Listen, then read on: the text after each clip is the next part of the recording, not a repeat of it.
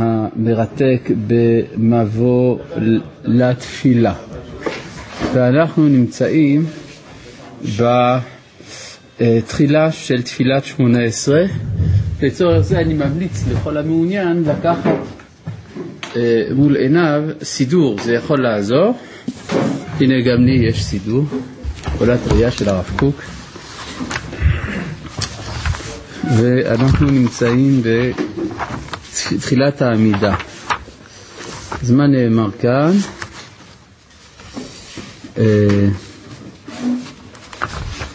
דיברנו על המילים ברוך אתה השם אלוהינו ואלוהי אבותינו.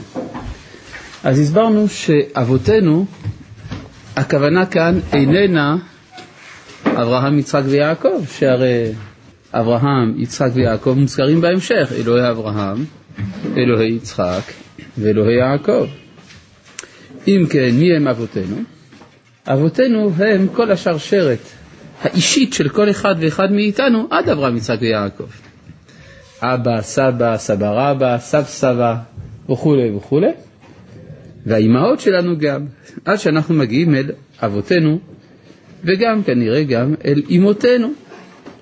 אם כן, מה הצורך בדבר? הזכרתי שיש לכל אדם חוט אישי הקושר אותו אל מסורת אבותיו. החוט האישי הזה הוא שונה מאדם לאדם. מצאנו גם בסנה, שהקדוש ברוך הוא אומר למשה, אנוכי אלוהי אביך, אלוהי אברהם, אלוהי יצחק ואלוהי יעקב. מי זה אביך אצל משה? זה עמרם. מכאן אמרו חז"ל, שדיבר עמו בקול של עמרם אביו. ומה זה היה חשוב לדבר עם משה בקול של עמרם אביו? משום שהקול של עמרם היה הרושם בנפש שקשר את משה אל עם ישראל. בלי עמרם אביו אין לו קשר עם האומה, פשוט מאוד. הרי הוא גדל בבית פרעה, אחר כך במדיין, במה הוא חש שייכות תודה רבה אל אומתו? פשוט דרך הקול של עמרם. לפי זה יוצא שלכל אדם יש חוט משלו ושצריך לפרנס את החוט הזה. יש אדם למשל שהקשר שלו אל היהדות זה הקובה של הסבתא. יש מי שאצלו זה ביתר ירושלים. יש מי שהקשר שלו זה כל הכבוד לצהל. יש מי שהקשר שלו זה הכתב העברי. הכתב העברי מדבר אליו. ויש מי כל מיני דברים, כלומר כל מיני הגדרות של הזהות, והן משתנות, ההגדרות האלה, לפי מצבי החיים המיוחדים של כל אחד ואחד. לפי זה, אם נאמר שנמצא לפנינו אדם שהקשר שלו אל היהדות הוא דרך קבוצת כדורגל, ומשם בא כל גאוותו הלאומית וכל שייכותו לתורה, למצוות, לאלוהים אפילו. ויום אחד הוא שומע דרשה נלהבת של הרב בבית הכנסת שלו, שאומר כדורגל זה שטויות. והוא משתכנע שזה אכן שטויות. זה נורא, כי בעקבות כך הוא באמת יפסיק ללכת למשחקי כדורגל, אבל הוא גם יפסיק להגיע לבית הכנסת. הוא בכלל ירד מן הארץ וייסע גויה ויצא מכלל ישראל. אבל צריך להבין, עד היכן הדברים מגיעים. יש בספר מוסר אביך של הרב קוק, נספח תודה רבה, תוספת הנקראת בשם מידות הראייה. במידות ראייה זה מסודר לפי א'-ב'. הפרק האחרון נקרא בשם, לא האחרון, אלא זה שלפני האחרון, תוכחה. כן. תוכחה. יש מצווה להוכיח אדם, לומר לו, תשמע, מה שאתה עושה זה לא בסדר. מצווה כזאת, נכון? הוכיח, תוכיח את עמיתך. אומר הרב, צריך להיזהר כשאתה בא לתוכחה. כי לפעמים אתה גם תצליח. וזה מסוכן. למה? יש לעיין, אני קורא כאן בפנים, יש לעיין בדרכי בני אדם כשרוצים להוכיח איזה איש, להסירו מדרכו. הדרך שלו לא דרך נכונה. אולי זה הדרך, לפי עניינו, טובה היא, אף על פי שיש בה חסרונות, אבל בחסרונותיה מגינות עליו בעד חסרונות יותר עצומות. כלומר, עדיף שיישאר עם הדרך המקולקלת הזאת, מאשר שיסור מן הדרך הזאת, ויהיה עוד יותר גרוע. מובן? יכול להיות שאתה תגיד לו להפסיק, אני יודע, לבזבז את זמנו ליד הכותל, שם הוא קורא תהילים כל היום ולא מטפל בכלל במצבו הכלכלי. הוא שומע לך, מפסיק לקרוא תהילים ליד הכותל, הולך לעבוד באיזושהי עבודה מזופתת, ועכשיו הוא גם מכה את אשתו. אז בשביל מה זה טוב? אולי עדיף שישאר בחסרונו הראשון. אז זה לגבי, זה על צד השלילה, כמובן יש גם צד חיובי, שכל אדם יש לו זהות משלו. בדרך הזהות הפרטית הזאת, ריבונו של עולם פונה אליו. בסדר? לכן, אבותינו. אחר כך, מתוך כך אתה מגיע לאלוהי אברהם, אלוהי יצחק ואלוהי יעקב. עד כאן ברור. טוב, עכשיו אנחנו יכולים לגשת. מה? אגב, יוצא לפי זה שמה בעצם מלמדת אותי הברכה הראשונה של העמידה. היא באה לענות על איזושהי שאלה, הברכה הזאת. השאלה היא מי. כלומר, מי הוא זה שאני אליו מפנה את התפילה שלי? צריך הגדרה. אז אני אומר, ברוך אתה השם, אלוהינו, אלוהי אבותינו, אלוהי אברהם יצחק ויעקב, אני מתחיל לדעת במי מדובר. כלומר, זהו הצינור הנפשי שדרכו התפילות שלי עולות. אלוהי אברהם, מי זה? האם הוא לא במקרה גם אלוהי יצחק? אז אם כך היה צריך להיות נאמר, אלוהי אברהם, יצחק ויעקב. לא כך נאמר, אלוהי אברהם, פסיק, אלוהי יצחק. מה זה אומר? זה אומר שאם אני אבוא לראיין את אברהם אבינו, ואני אומר לו, מר אבינו, ספר לי על האלוהים שלך. ואז הוא נותן לי נאום ארוך, ואני רושם. ועכשיו אני מבסוט, יש לי עכשיו מאמר על אלוהי אברהם. אם כבר אני פה בדרך, באזור אני מקפוץ לבן. שלום מר אבינו הבן, האם אתה יכול לספר לי מי זה אלוהים? ואז יצחק יושב, מספר כל מיני דברים, אני רושם, ואז אני מתחיל בלו, אני אומר, מעניין, האב והבן לא מאמינים באותו אלוה. אני רואה פה משהו אחר. הבנתי שהבדיחה הייתה קלה מדי, באמת. אחר כך אני הולך למר אבינו הנכד, אני שומע משהו אחר. כי באמת הקונספציה של האלוהות היא שונה. תפיסה אחת. אבל התורה גילתה לנו, רוח הקודש גילתה לנו, שאלוהי אברהם הוא בעצמו גם אלוהי יצחק, הוא בעצמו גם אלוהי יעקב. כלומר, מה שהחוויה המיידית מפרידה, השכל העליון מחבר. כן. איפה אנחנו רואים שהיה להם דברים שלנו? איפה אנחנו רואים שהתפיסה שלהם הייתה שונה בנוגע לאלוהות? איך אנחנו רואים שהתפיסה שלהם הייתה שונה בנוגע לאלוהות? עצם זה שהתורה אומרת אלוהי אברהם ואלוהי יצחק. מה? כשהקדוש ברוך הוא נגלה אל יעקב, אמר לו, אנוכי אלוהי אברהם אביך ואלוהי יצחק. חידוש, אתה לא ידעת, שאני המתגלה אליך עכשיו בסולם, אותו אחד שהתגלה לאברהם והתגלה ליצחק. כאילו ליעקב הייתה אברהם להגיד שזה לא אותו אחד? זה המשמעות של אנוכי. למשל, רש"י אומר על הפסוק, אנוכי השם אלוהיך, אשר הוצאתיך מארץ מצרים. אומר רש"י, לפי שנגלה להם על הים, כגיבור מלחמה, וכאן כזקן מלא רחמים, כלומר, בים סוף התברר שהקדוש ברוך הוא אלוה שמעניין אותו משימות לאומיות, ואילו כאן זקן מלא רחמים, ראש ישיבה, מלמד תורה וכו'. שמה תאמרו, לפי שאני משתנה במראות, שמה תאמרו אלוהות הרבה יש. אנוכי הוא, אשר הוצאתיך ממצרים ועל הים. כלומר, אנוכי זה בא להגיד, זה אותו הדבר, למרות שזה נראה שונה. אצלהם היה בערך אותו דבר. נכון, כלומר החידוש של אמונת הייחוד זה לא שיש רק אחד שהוא אלוה, אלא שהאלוה הזה הוא אחד. כלומר הוא מאחד הכל, כל ההכרות הן אחת בו. מובן? זה חידוש עצום. לפי זה, זה אלוה מיוחד, זה אלוה שנותן מקום לכל. לכל יש מקום כי הכל אחד בו. Verstehst? Très bien. Im Sinziporen, לא? לא רע. אלוהי אברהם, מהו? או יותר נכון, מי הוא אלוהי אברהם? אלוהי אברהם הוא הבורא. מי שהוא מקור המציאות. קוראים לזה מידת החסד. אני מכיר את הקדוש ברוך הוא בתור אלוהי החסד והרחמים. הוא נותן אלוהי יצחק, הפוך. מי זה אלוהי יצחק? מידת הדין. מה פירוש מידת הדין? מי שאני מחויב כלפיו. כלומר, באלוהי אברהם הוא נותן לי. אלוהי יצחק, אני כביכול נותן לו. זו תפיסה שונה לגמרי של האלוהות. למשל, עבור אברהם היה מאוד קשה לקבל שהקדוש ברוך הוא יעשה דין באנשי סדום. איך זה יכול להיות? אתה בראת אותם, אז עכשיו אתה לוקח אותם בחזרה. או שאתה נותן או שאתה לוקח, תחליט. איך המדרש אומר שאברהם אמר לקדוש ברוך הוא, אם דין אתה רוצה, אין עולם. אם עולם אתה רוצה, אין דין.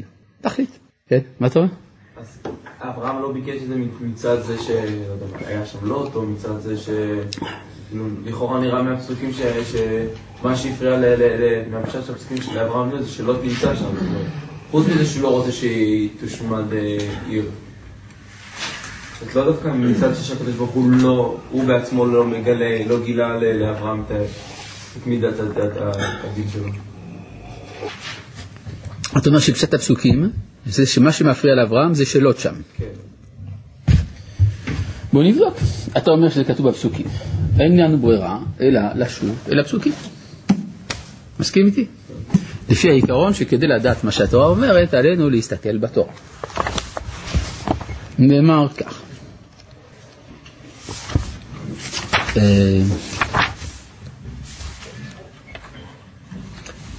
פסוק כף ג' בפרק י"ח. לכאורה אומר כדבריך. כתוב, ויגש אברהם ויאמר, האף תספה צדיק עם רשע?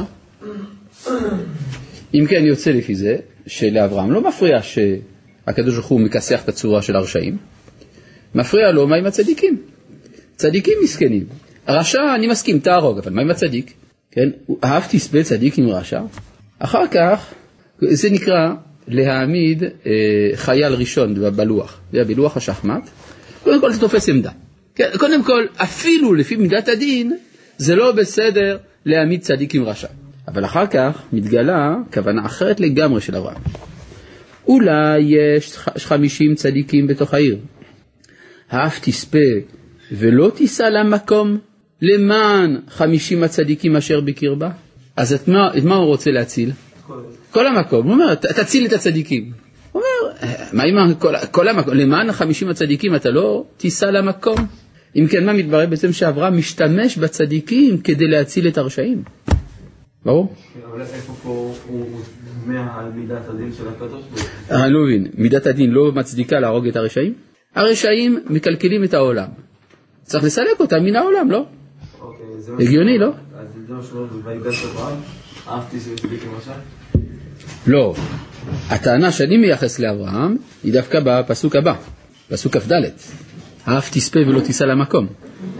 בהתחלה הוא אומר, האף תספה צדיק עם רשע, כאילו הקדוש ברוך הוא אומר, לדידך, ריבונו של עולם, לדידך שאתה סובר שצריך להפעיל את מידת הדין, זה נגד הדין מה שאתה הולך לעשות. כי אתה פוגע בצדיקים. כי הוא יודע שהקדוש ברוך הוא, אברהם עומד מול מידת הדין. הוא אומר, לפחות בוא נשתמש בהיגיון של המערכת, של מידת הדין. אני לא מסכים איתו בכלל, אבל לפחות, גם לפי מידת הדין זה לא צודק. ואחר כך הוא מגלה באמת כוונתו השנייה, האף תספה ולא תיסע למקום למען 50 הצדיקים. בסדר? אז אם אתה כבר, אז אלוקי אברהם, אלוקי יצחק, זה בדיוק אותו דבר. לא. איך? כי גם מידת הדין התגלתה בימי אברהם, זאת אומרת, יצחק זה שראה את... סליחה, מידת הדין התגלתה בימי אברהם מתי? מה קרה בדיוק כמה פסוקים לפני זה? הודיעו לו שיצחק עומד להיוולד. ברגע שמודיעים לו יצחק עומד להיוולד, ממש באותה שנייה הקדוש ברוך הוא אומר לו, אגב, אני הולך לעשות דין. בסדר? זה שהדין מיוחס ליצחק בסדר, אבל זה שאומר שלוקח אלוהי אברהם ואלוהי יצחק זה בדיוק, בשניהם ראו את מידת הדין, אז אני כבר לא הייתי צריך להגיד. לא, להפך. אברהם בא בשם מידת החסד. הוא אומר לקדוש ברוך הוא, אני לא מסכים איתך. אם דין אתה רוצה, אין עולם. כיוון שאתה בראת את העולם, אסור לך לנהוג במידת הדין. אני, בשביל שהבנתי שאתה סתרת את עצמך. אני סתרתי את עצמי? יכול להיות, אני רוצה לבדוק, אבל לא נראה לי. אני מסביר לך שאברהם מכיר את הקדוש ברוך הוא בתור בעל מידת החסד. יום אחד, אחרי הצהריים, הקדוש ברוך הוא אומר לו, א', יצחק יוולד, ב', יש עכשיו מידת הדין. אברהם אומר, לא מסכים. זה לא מובן? אבל אברהם ראה את מידת הדין. אברהם ראה בעל כורחות מידת הדין. זה לא המידה שבה הוא מזדהה. שיטה הוא מזדהה. הוא מזדהה עם אלוהי אברהם, שזה מידת החסד. פתאום הקדוש ברוך הוא אומר לו, אני הולך להיות אלוהי יצחק. אומר אברהם, מה פתאום? כן, אני מנסה להבין, זה פשוט לא מסתדר כל כך. מה לא מסתדר? אני אומר דברי היגיון. אז ההיגיון שלי לא... פשוטים שבפשוטים. מי מסכים איתי, מי מסכים איתו? מי מסכים איתי? מי מסכים איתו? שאלה לא הוגנת. שאלה לא הוגנת. כן. מה? מבחינת גבורת יצחק. כן. אין בזה חסד. זה חסד מה? זה חסד מה? לעשות דין זה חסד? כן. למה? תסביר לי. כי במקרה של אנשי סדום, זה שהקדוש ברוך... זה חסד עם שאר העולם. גם? כל צד מסוים של דין זה חסד. אתה צודק. כלומר, בסופו של דבר אנחנו מכירים בזה שהמידות הן מאוחדות. שנאמר כי גבר עלינו חסדו.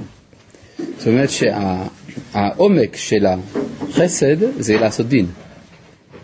והדין בפנימיותו הוא מטה כלפי חסד. מסכים. אבל זה החידוש של היהדות. זה מה שכתוב לפני כן.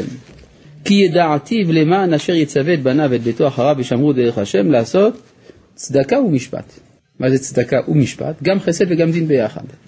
לכן הקדוש ברוך הוא אומר, אברהם מבין בחסד.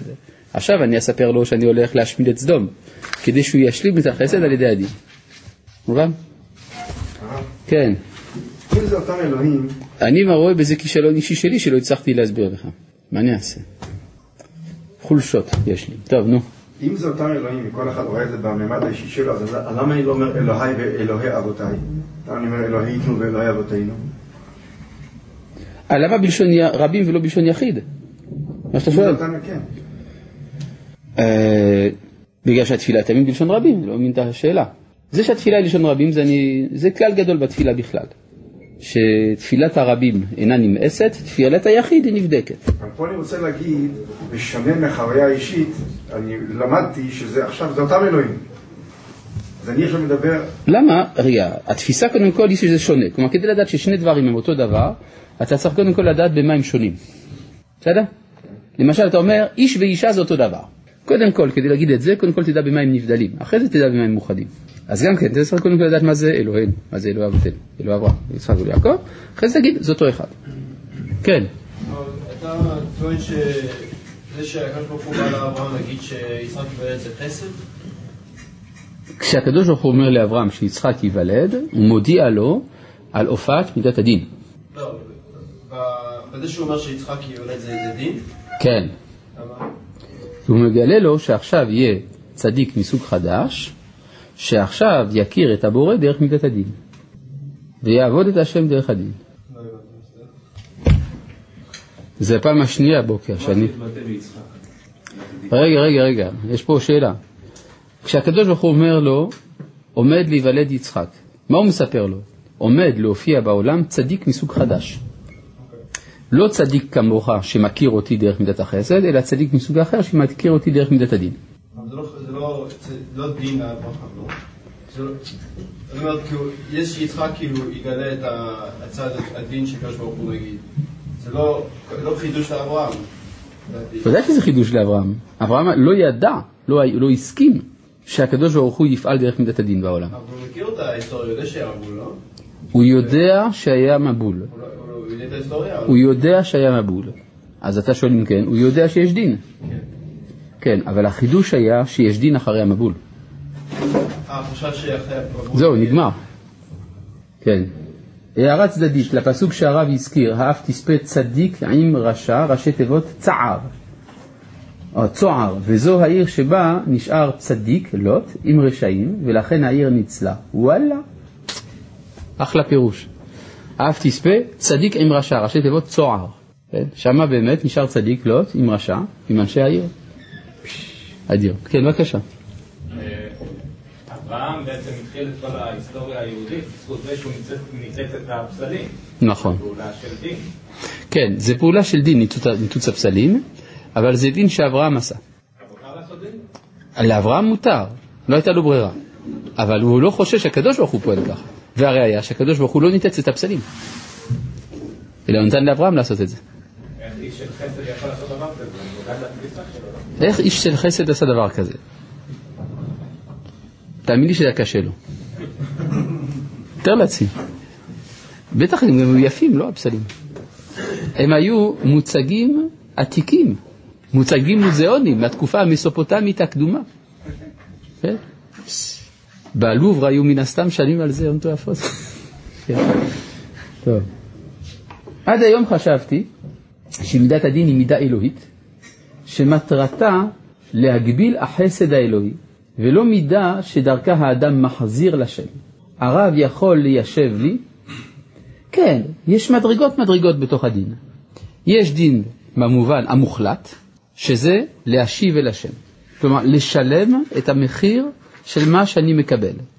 ומאחר ואני קיבלתי את עצמי, והמחיר של עצמי הוא עצמי, אז לפי הדין המוחלט, אני צריך להשיב את עצמי. אבל יש דין, מה שנקרא, זה נקרא דין הקשיה בזוהר. יש דין הרפיה, הדין הרפה, שאיננו בא להעמיד אותי בשאלה האם עצם קיומי מוצדק, אלא בא לבדוק את ההתנהגות שלי.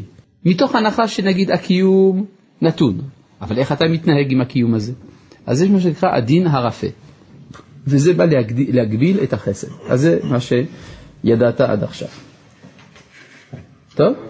כן? יש פה עוד שאלה. לפי דברי הרב, איך ניתן להוכיח אנשים על שטויות שהם מאמינים בהם, מבלי להרוס את האמונה שלהם בדברים הרציניים?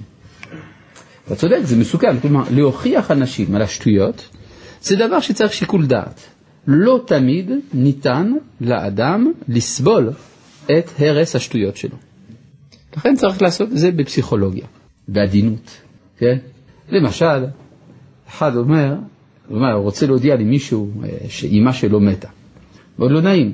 הוא אומר, תביא לי בבקשה 10,000 דולר. הוא אומר, מי מת? אימא שלך. אז זה כבר נגיד פסיכולוגיה. כן. אבל אגב, זה באמת הדיון שיש בראב"ד. הראב"ד בהלכות עבודה זרה דן בשאלה מדוע הרמב"ם אומר שאברהם היה הראשון שגילה את השם בעולם. מה עם שם ועבר? הרי היו לפניו. כך שואל הראב"ד. והראב"ד עונה שמה לא נזדמן להם לנתץ את הצלמים. קצת נשמע כזה תירוץ כזה צדדי כזה. לא יצא להם, אתה יודע. בדיוק לא עברו ליד חנות של פסלים ובדיוק אברהם עבר, אז בפוק זה יצא שהוא הראשון שמודיע את שם השם בעולם. אני חושב שהראב"ד מתכוון למשהו אחר. הוא רוצה לומר ששם ועבר חשבו שזה לא טוב לנתץ את הפסלים. לא בגלל שיש בזה אמת, הם ידעו שיש בזה שטויות. אבל הם אמרו, זה מסוכן. זה יהרוס את כל הבניין המוסרי של האנושות שנבנה עד עכשיו. לכן כשאברהם החליט שהגיע הזמן לשבור את הפסלים, זאת הייתה החלטה עם סיכון, עם אחריות גדולה שלקח אברהם, כי הוא הרגיש כנראה שהאנושות כבר הבשילה. הבשילה, כלומר, בימי שם ועבר אי אפשר עדיין היה, בימי אברהם כבר אפשר. יש שאלה בלי ביתה. נכון. יש על זה באיגרות הראייה. חלק ראשון. איגרת מ"ג או מ"ד. מ"ג או מ"ד. הרב מתכתב עם ידיד נעורים שלו בשם רב שמואל אלכסנדרוב. שם יש הרבה מאוד דברים. אחד הדברים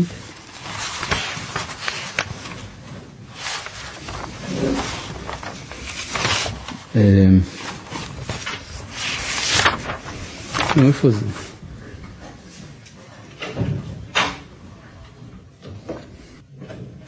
כן, בתחילה, קודם שנתבשם העולם על ידי השפע הגדול של הפיתוח הארוך, או על כל פנים של הציור שלו שחל עליו ופעל להשביחו הרבה, כשהיה האדם פראי ושום גרעין מוסרי פנימי לא היה נמצא בקרבו בפועל, כלומר האדם היה סוג של חיית טרף, היה צריך לכבוש את יצרו הרע על ידי המון היראות, שהן מיני העבודה זרה לפרטיהם. כלומר, כל העבודה זרה הייתה איזה מין ערובה למינימום של מוסריות.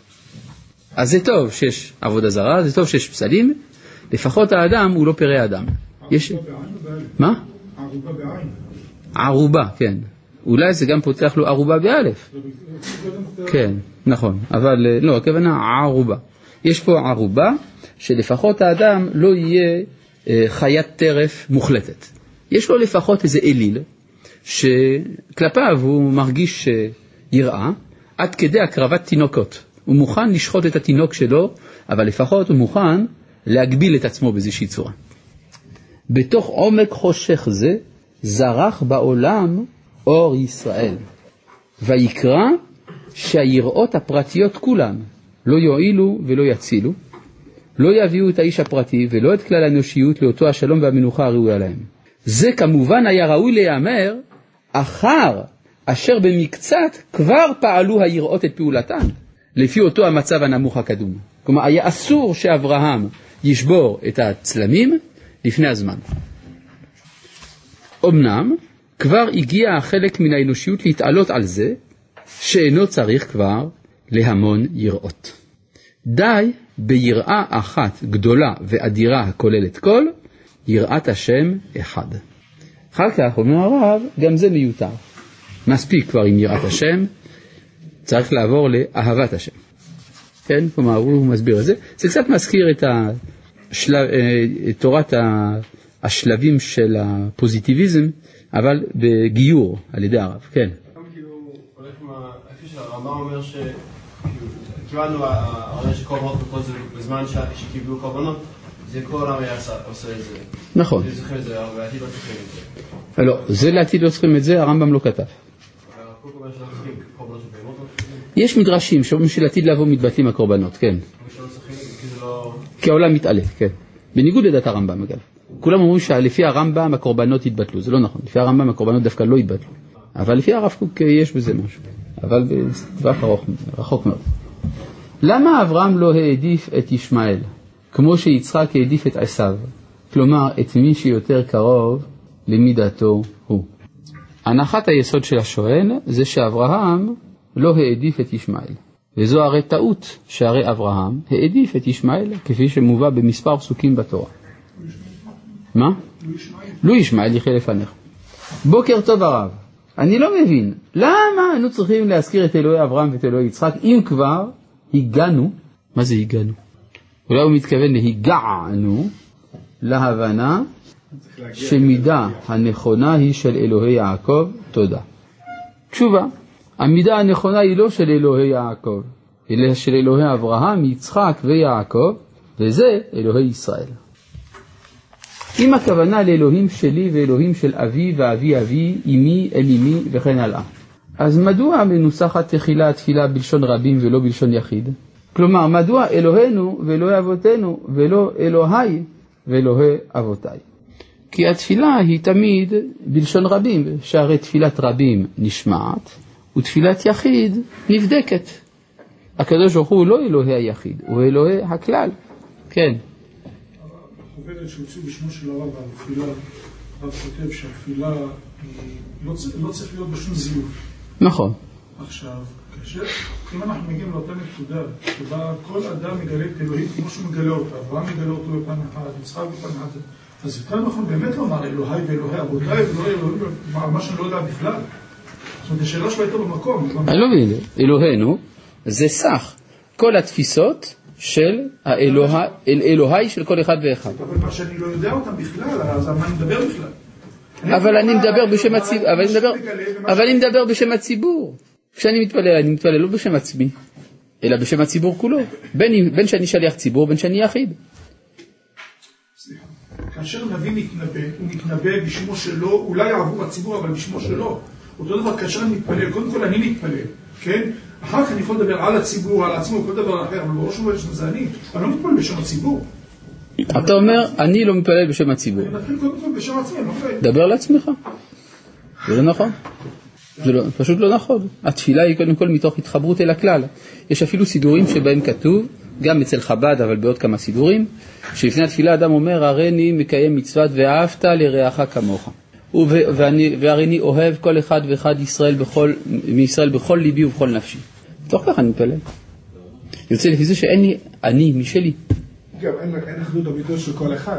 אלוהי ואלוהי אבותיי זה כאילו אחדות אמיתות של אצלי, ואלוהינו זה אחדות אמיתות של כולם. טוב, נמשיך. כן. הרב אמר, צריך לגשת בסובלנות, להוכיח, בפסיכולוגיה. אבל אברהם עשה מעשה כעשה, והצליח. כן, אבל זה הסיכון. כלומר, מה שאברהם עשה, הוא עשה כי הגיע הזמן לעשות את זה. הגיע הזמן, אבל אם הוא היה עושה את זה, נגיד, דור לפני זה, כנראה הוא היה גורם לקלקול. אני יכול יותר למשל, מה שהיה אחרי מלחמת ששת הימים בהר הבית, ישר מול הכותל חיסלו, ישר מכחת, לא שאלנו שאלות. צודק. צודק, יש, צודק. זאת אומרת, מה אתה אומר לי? שיש לפעמים מצבים שצריך ללכת אסקסה. כל הזמן. כל הזמן? כל הזמן. זה גולרית, כל הזמן. כל הזמן, אבל זה הוכח. אין, אנחנו צריכים לדעת מי עובד מולנו. כשזה... אתה צודק, כלומר כשאתה עומד מול אויב שכל מה שהוא מבין זה הכוח, אתה הולך בכוח, זה נכון. וכשזה לא, תלוי מי. אם אתה מדבר על האויבים שלנו אתה צודק, אם אני מדבר על האויבים שלנו, אני מדבר עכשיו, נגיד, יש מישהו בתוך האומה, אדם מאוד נחמד כזה, הוא לא מבין בדיוק שזה לא בסדר לנסוע בשבת. הוא לא בדיוק מבין שזה לא בסדר להתלבש באופן מסוים. אז אני אגיד לו, בת ישראל, אל תעברי ברחובותינו. זה עוזר משהו? שום דבר. נכון? ברחובותינו זה איכות חיים. כן. כן. למה לא עוזר? לא עוברות שם. כן, אבל אתה לא... אז הן לא עוברות שם. בסדר. אז הן לא עוברות שם, אז מה? ואז מה? תיקנת אותה? תיקנת אותה? לא, זה לא יצליח בכלל. כי היא לא עוברת שם, היא ממשיכה להתלבש לא טוב. אז לא עלתה כלום. כן, מה אתה אומר? לא מבין, בשביל המעטה, שזה אידיאלי, זה אידיאלי לדבר בתואר כזה, ממש ככה. לא הבנתי. לא מבין, זאת, בשביל המעטה, לא מבין שלא נכון להתלבש ככה. לא מבין, זה ממש בשביל המעטה, כי... כיום זה הביאה להשתבש בצורה כזאת פרובוקטיבית. נו, אז מה? אז מה שעוד יותר. נכון, טוב. רב, העולם פועל מידה כנגד מידה, זה כבר שיתוף של דין וחסד? מידה כנגד מידה זה דין. מה הכוונה תפילת יחיד נבדקת? בודקים אם האדם ראוי או לא ראוי שתענה תפילתו. מישהו אומר, ריבונו של עולם תן לי כך וכך. כן? בוא נבדוק, נפתח את הפנקס, נבדוק אם מגיע לך. מה שאין כן אם זה תפילת רבים, לא בודקים. מידה כנגד מידה, אין שיתוף של חסד גם בתוך הדין? מידה כנגד מידה, למה שיש שיתוף של... איפה אתה רואה את החסד במידה כנגד מידה? במידה כנגד מידה, אם אדם... אלא אם כן תגיד באופן כללי, שזה חסד גדול לעמוד בדין. כן. בסדר, אבל זה לא המתקה של הדין.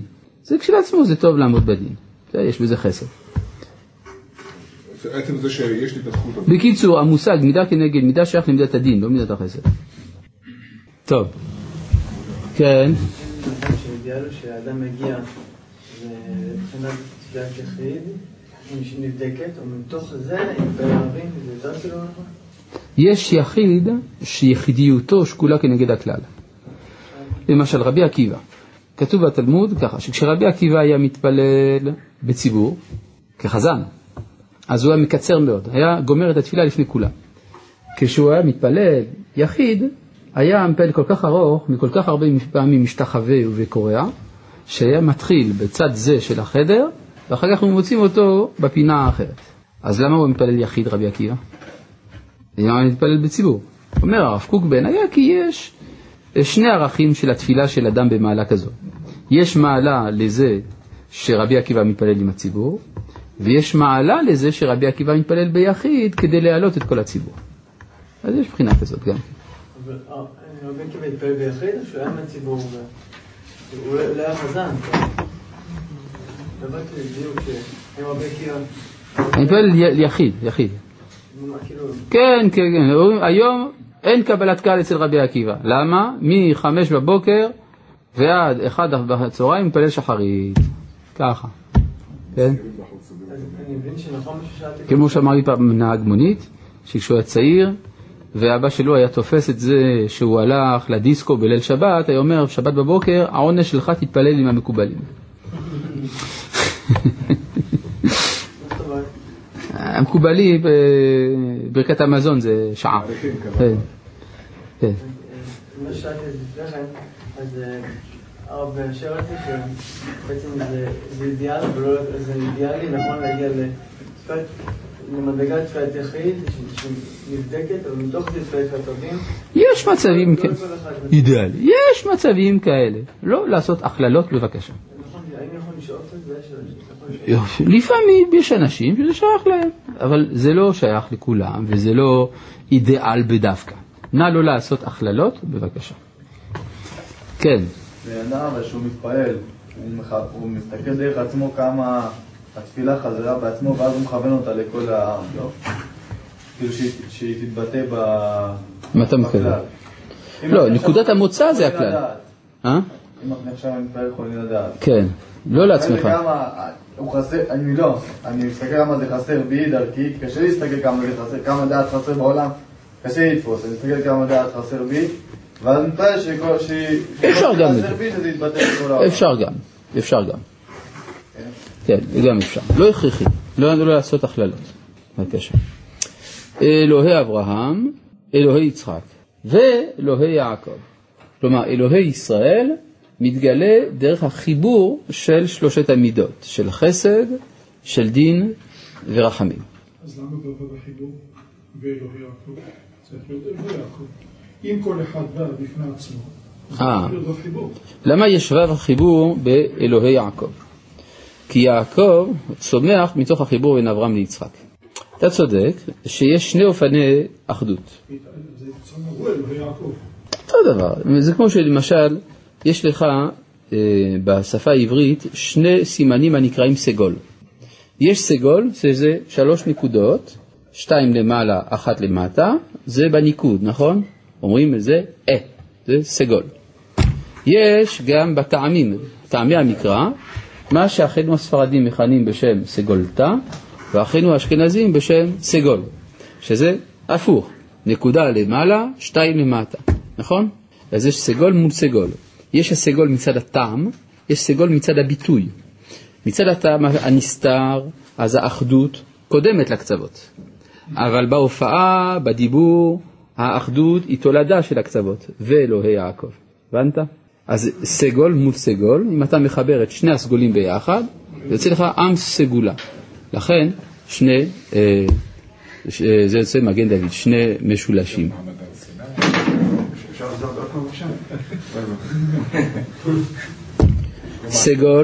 סגול, זה משולש וזה משולש. תחבר שני משולשים, מה יוצא לך? מגן דוד, זה עם סגולה. יש אחדות מקורית, נסתרת, שהיא מופיעה בפיצול שבמציאות, ויש אחדות מציאותית שמתחילה מן הקצוות ומתחברת. לפי מה שהרב מתאר, תפילת הרבים נשמעת תמיד. זה לא מה שרואים. למה? דווקא זה מה שרואים. למה שהתפללנו 2000 שנה ולירושלים עירך ברחמים תשוב, זה הצליח. מה הבעיה? יש... אני עניתי ברצינות, שתפילת הרבים היא גם תפילה ארוכה לאורך הדורות. דבר נוסף, יש שאלה בזוהר. איך זה יכול להיות שהרי כתוב מצד אחד, כל העוסק בתורה ובגמילות חסדים ומתפלל עם הציבור, הקדוש ברוך הוא מעלה עליו כאילו פדה לו ולבניו מבין האומות, כן, כאילו פדה אני לי ולבניי מבין האומות. ואז אומר הזוהר, רבים עוסקים בתורה ובגמילות חסדים ונכנסים להתפלל עם הציבור, ובכל זאת שכינה בגלות. אומר הזוהר, כי הם עושים את זה למען עצמם, לא למען השם. צריך כמו תפילה עם הציבור, הכוונה לשם שמיים. אם כן, מדוע הבקשה יהי רצון מלפניך, השם אלוהי ואלוהי אבותיי שתצילני היום וכל יום ויום, איננה מנוסחת, אלוהינו ואלוהי אבותינו שתצילנו. מדוע היא פירטית ולא גם למען הציבור, מדוע כל אחד לעצמו? שתי תשובות בדבר. א', כי יש גם בקשות פרטיות, ב' באמת לפי חלק מהנוסחים אומרים את זה בלשון רבים. זה נוסח למשל הספרדים, נוסח ליבורנו, אז באמת אומרים את זה בלשון רבים. טוב, אז יש גם מקום לתפילת יחיד, מה? אפשר כך. לא לעשות הכללות בבקשה. לא להיות דוגמטי. כן, אל תהיו קיצוניים. כן. המחור שנשאר קודם, תפילת הרבים לא נשמעת תמיד. אנחנו רגילים דברים שצריכים להיות בצ'יק-צ'ק, אבל באמת כשאתה מדבר על משהו שקורה אחרי 2000 שנה, קצת קשה לכתוב. 2000 שנה זה כלום, מה זה? בסדר, אבל קצת קשה לבוא ולומר, תשמע, מה שביקשתי אז, אני מוצא לידי ביטוי. למה לא? כי אני חושב שאם אתה מבקש משהו, הוא צריך להיות בחייך. אם הוא בא בחייה עוד 10 דורות, מה הולך החמד? אם אחרי ישמדי מתחת הרקיע, הצדק יופיע, ימוגר כסאו לעד. אמר חיים נחמן, ביאליק. בסוף. כלומר, אם זה לא בימיך, אז זהו, הלך. מה זה? איפה אורך הרוח, קצת. כן, בבקשה.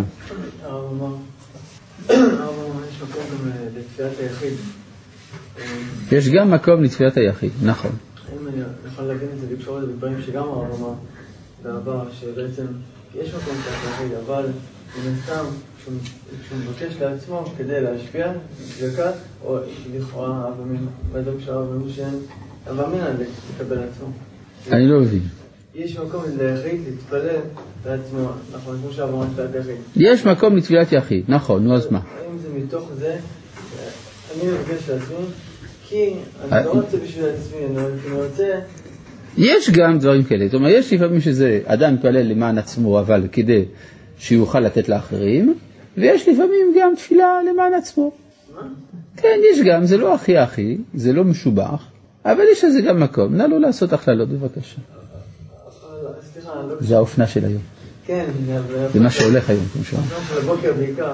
כן, כנראה. אבל...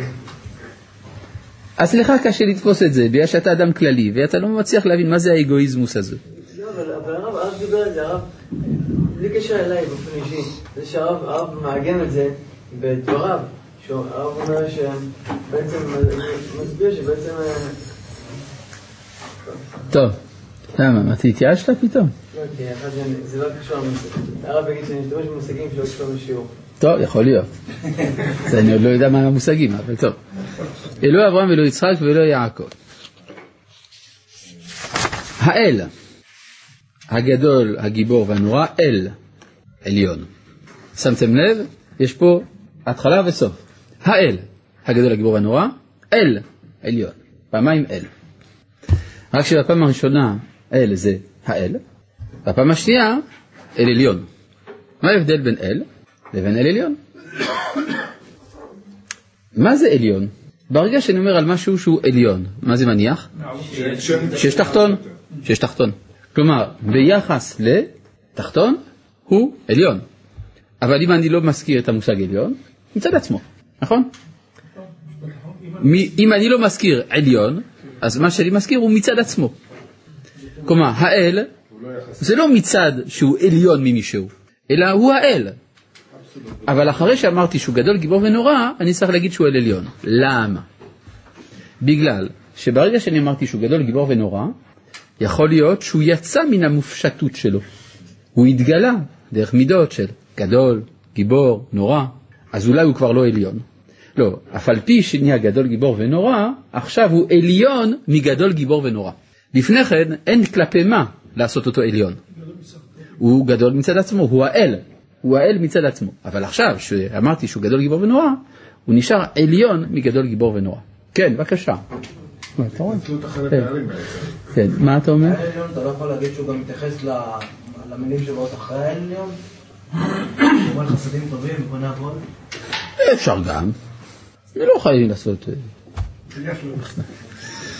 כן. ותפילה על השואה ונחשון וקסמן, זו לא הייתה תפילת רבים?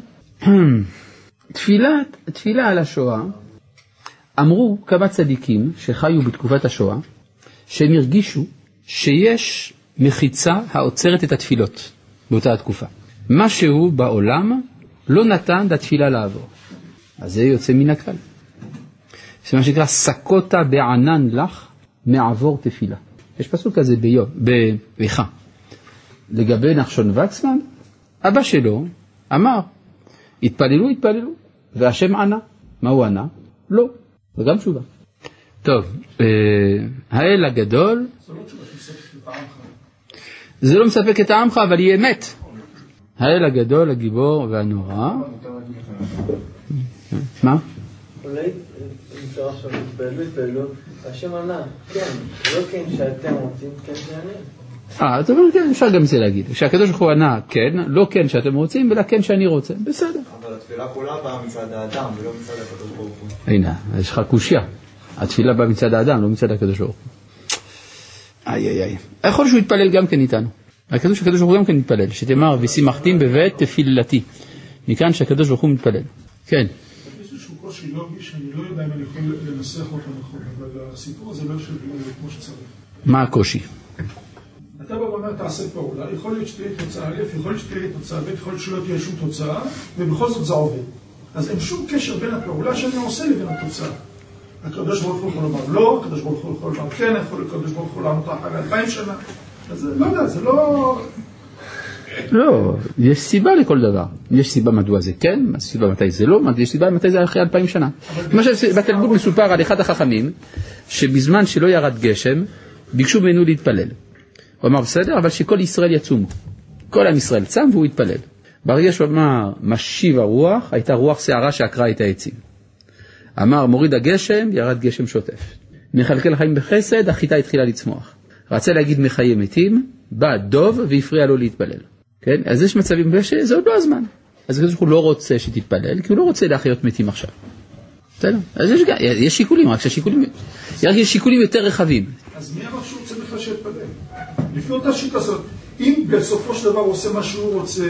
יש לפעמים שהוא לא רוצה שיתפלל, זה נכון. יש לפעמים שהוא לא רוצה שיתפלל. מי אמר שהוא כן רוצה שיתפלל בכלל? לא, הוא רוצה, שלמה, הוא תפילת ישרים רצונו. תפילת ישרים רצונו, הוא רוצה שהישרים יתפללו. קרוב השם לכל קוראיו, לכל אשר יקראו באמת. רוצה. אלא שלפעמים הוא לא רוצה. וכשהוא לא רוצה, הוא מוסר בדרך כלל את הידיעה. איך אמר ישעיהו? גם כי, התלמוד אומר משהו מעניין. על הפסוק. גם כי תרבו תפילה אינני שומע. אומר התלמוד, מכאן שכל המרבה בתפילה נשמע. כבר אם היה מקרה מיוחד שישעיהו צריך להגיד, עכשיו אפילו הרבה תפילות זה לא יעזור. סימן שבדרך כלל הרבה תפילות זה עוזר. ומכאן למדו שאומרים נעילה בתענית. שנאמר גם כי תרבו תפילה אינני שומע, מכאן שהמרבה בתפילה נשמע. זה המקור של תפילת הנעילה. כן. בתורתם נוצר ואימון עושה בתור כזה שהוא כן או כן. שהקדוש ברוך הוא מה? כן? מתפלל, מתפלל איתנו. נכון, לא אמרנו. כן, כן, טוב. אולי נמשיך, אני מציע שנמשיך. גם לי מותר להגיד פה. מה הקשר בין תפילה לבין הפללה? תפילה זה כאשר האדם מעמיד את עצמו למשפט. לכן גם עומדים בתפילה. לכן גם בסוף נפטרים משלושת הדיינים. עושה שלום עם רומב, ועושה שלום עלינו, ועל כל ישראל. כלומר, יש 3 דיינים, אחד שכולו חסד, ושני שכולו דין, ואחד שהוא אב בדין שהוא מחבר את שניהם ביחד. ואני מעמיד את עצמי למשפט בתפילה. כי אני בא לבקש. אני בא לבקש, טוב, בוא נבדוק אם מגיע לך. לכן תפילה זה מלשון פלילים. כן. האל הגדול, הגיבור והנורא אל עליון. מה זה גדול? כמה גדול? אין סוף. כי הרי כל גודל, מה? אין סוף גדול. נגירה. תן לי דוגמה למשהו גדול. אתה יכול לתת? זה הכי גדול בעצם. אני שואל אותך שאלה. תן לי דוגמה. העולם גדול, הוא לא כל כך גדול, כי הוא לא גדול כמו עולם וחצי. זאת אומרת שבסופו של דבר כל גודל בעולם הוא קטן יחסית. כן. אז מה זה גדול באמת? אין סוף, יפה. מה שהיה להוכיח. האל הגדול, אז זה אין סוף. מה זה גיבור? הכובש את יצרו. אז כמה זה? כמה אפשר לכבוש? עד אין סוף. יוצא מזה שגדול וגיבור, כן, גבורת הצמצום, נכון אומרים במכון מרתמים. כן, אז גדול וגיבור הם מידות הופכיות. נכון? כלומר, שהוא מעלים את עצמו, מסתיר את עצמו. זה גיבור. או גדול, או גיבור. כן, מה אתה אומר? שאומרים על רב שהוא גדול, זה לא נכון? כשאומרים על רב שהוא גדול, תלוי, כן, זה נכון ביחס ל... כן, זה כמו שקודמים הרהג. אז מה שקוראים היום הרהג, מקובל לומר שזה הרב הגאון. אבל בצפון אפריקה, כשאומרים הרהג, אבל הרב הגדול. זה המשמעות, הרב הגדול. כן. אבל גדול זה יחסי, כן? זה כמו שפעם היה איזה כנס של רבנים, ועל כל רב ורב שהיה אמור לדבר שם, כתבו הרהג. הרב הגאון, הרב הגאון, הרב הגאון. והרב שצריך בסוף לסגור את הערב, וכתוב הרב הגאון האמיתי.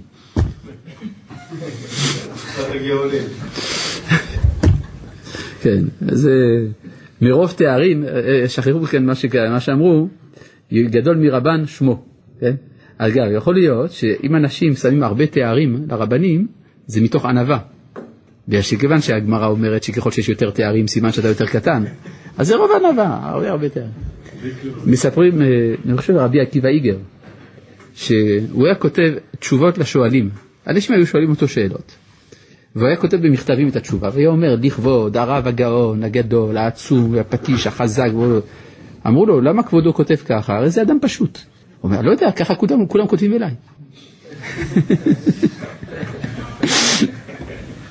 בסדר. מה זה והנורא? הנורא זה שיווי המשקל בין גדול לגיבור. כן? כי אדם... סליחה, אני פה מלמד.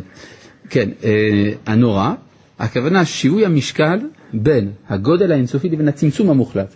זה נורא, כי אפשר ליפול לצד ולשם. אז לכאורה זה כמו אברהם, יצחק ויעקב, אה? בכלל לא. זה, מה?